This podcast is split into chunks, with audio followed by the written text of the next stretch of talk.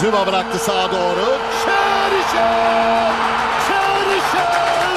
Çerişev! Rusya öne geçiyor. Pereira hit by Hammers! Oh, what a goal! One of the greats! My word! Ahí lo tiene Marabona, lo marcan dos, pisa la pelota Marabona, arranca por la derecha el genio del fútbol mundial, y es el tercero a tocar para Borruchaga siempre Marabona,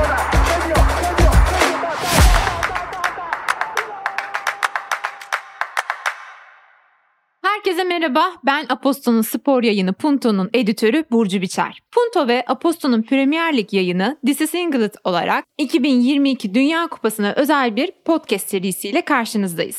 Sporun en büyük organizasyonlarından biri olan Dünya Kupası başlamadan önce saha dışı gelişmeler ile bolca konuşulmaya başladı. Katar'da gerçekleşecek olmasıyla beraber konuların çeşitliliği de bir hayli fazla. Aralık 2010'da Katar, Amerika Birleşik Devletleri, Güney Kore ve Japonya-Avustralya ortaklığını geride bırakarak 2022 Dünya Kupası'nın düzenleme hakkını elde etti. FIFA'nın Katar seçimi o günden bugüne hep tartışıldı. 2022 Katar Dünya Kupası tarihin en problemli küresel futbol organizasyonu gibi görünüyor. Göçmen işçi hakları, LGBTİ plus hakları, alkol konusu ve sıcaklık problemi kupa öncesi ortaya çıkan başlıca tartışma noktaları olarak göze çarpıyor. Katar'daki koşullarla ilgili raporlar işçi suistimallerinin yaygın olduğunu iddia ediyor ve FIFA'yı tazminat fonu kurmaya çağırıyor. İddia edilen haberlere göre Katar'ın Dünya Kupası'nın düzenleme hakkını elde etmesinden günümüze kadar olan süreçte yaklaşık 6500 göçmen işçi hayatını kaybetmiş. Ancak bu sayının nihai toplumu vermediği iddia ediliyor. Bu 6500 kişi Pakistan, Sri Lanka, Nepalli işçilerden oluşuyor.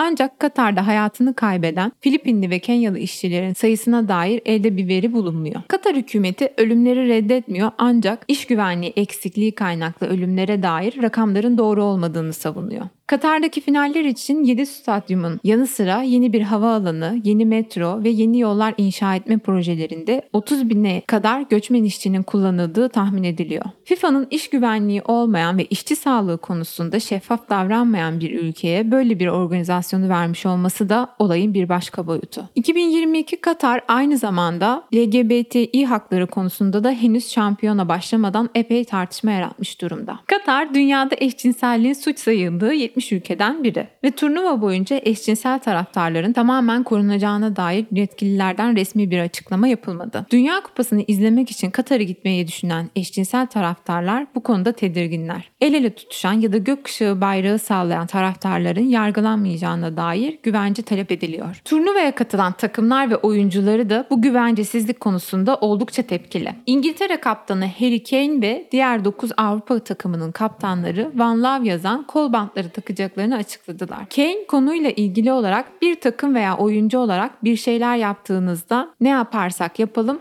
bunun asla yeterli olmayacağının her zaman bilincindeyim dedi. Van Lam kampanyası çeşitliliği ve kapsayıcılığı teşvik etmek, ayrımcılığa karşı bir mesaj vermek için 2020 Avrupa Şampiyonası öncesi Hollanda milli takımı tarafından başlatılmıştı. Danimarka milli takımı Katar'ı protesto etmek için Dünya Kupası'na özel siyah forma giyeceklerini açıkladı. Binlerce cana mal olduğu iddia edilen bir turnuvada görünür olmak istemediklerini belirtip yasın rengi anlamına geldiğini söyledikleri tamamen siyah bir tasarım forma giyeceklerini söylediler. Avustralya ekibi Katar'ı eşcinsel ilişkilerle ilgili yasalarını kaldırmaya çağıran bir video yayınladı. Avustralya, Katar'ın insan hakları siciline karşı toplu bir bildiri yayınlayarak bunu yapan ilk 2022 Dünya Kupası takımı oldu.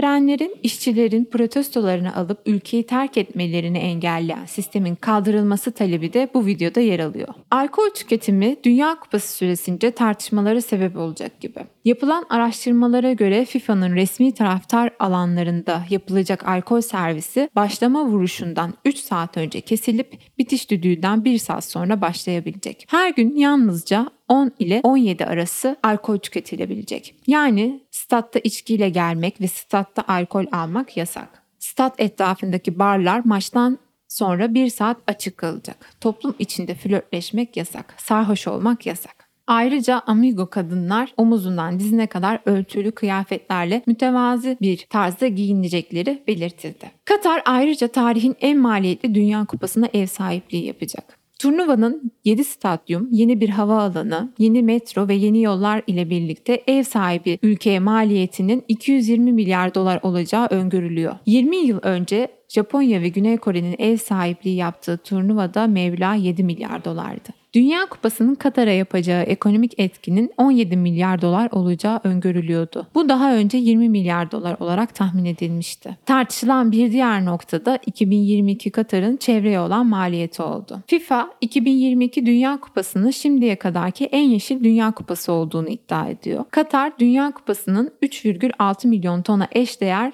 karbon atığı ayak izine sahip olacağını söyledi. FIFA'nın açıklamasına göre 1300 futbol sahası büyüklüğünde yeni ve devasa bir güneş enerjisi santrali ve sürdürülebilirlik için yeni standartlarla belirlenen stadyumlar inşa edildi. Fakat Carbon Market Watch tarafından Mayıs ayında yayınlanan araştırmada FIFA'nın iklim ve çevre ile ilgili verdiği bilgilerin yanıltıcı olduğu iddia edildi. Lancaster Üniversitesi'nde yapılan açıklamaya göre FIFA'nın karbon ayak izi tahminini biraz araştırdık ve bunun 10 milyon tonun üzerinde olduğunu düşünüyoruz. Yani en az 3 katı diye açıklama yaptı. Katar Dünya Kupası'nı geçmiş organizasyonlardan ayıran ve tartışmalara sebep olan bir özelliği de her zaman yazın yapılan organizasyonun aşırı sıcaklar sebebiyle Kasım-Aralık ayları içinde yapılacak olmasıydı. Bu karar majör liglerin durması liglere 50 gün ara verilmesiyle sonuçlandı. Liglere bu kadar ara verilmesi takımları etkileyebilir, ritmi yakalayan takımları olumsuz etkileyebilir, kötü giden takımları da toparlayabilir.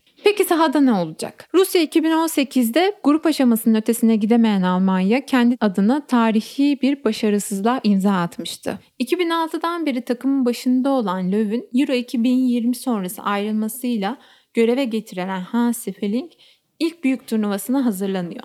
Tıpkı Almanya gibi Uruguay'da Almanya 2006'dan beri takımın başında olan efsane teknik direktörü Oscar Tabarez'den oksun şekilde Diego Alonso ile kupaya geliyor. Rusya 2018'i es geçen Hollanda, Brezilya 2014'teki teknik direktörü Luis van Gaal ile tekrar en büyük sahnede boy göstermeye hazırlanıyor. Hollanda, Güney Afrika 2010'da final, Brezilya 2014'te yarı final oynamıştı. Bu Dünya Kupası Messi ve Ronaldo'nun son Dünya Kupası olabilir. İkilinin final karşılaşması da ihtimaller dahilinde. Son Dünya Kupası şampiyonu Fransa'da ise sakatlıklar can sıkıyor. 2018'deki orta saha rotasyonunun birçoğu değişen Fransa pek çok yeni isimle turnuvaya hazırlanıyor. Euro 2020'de final oynayan ve turnuvaya favorilerden biri olarak gelen İngiltere'de teknik direktör Southgate, Uluslar Ligi'ndeki etkisiz performansı ile kredisini bir hayli azaltmıştı. Katar 2022'deki hayal kırıklığı bir performans işini elinden alabilir.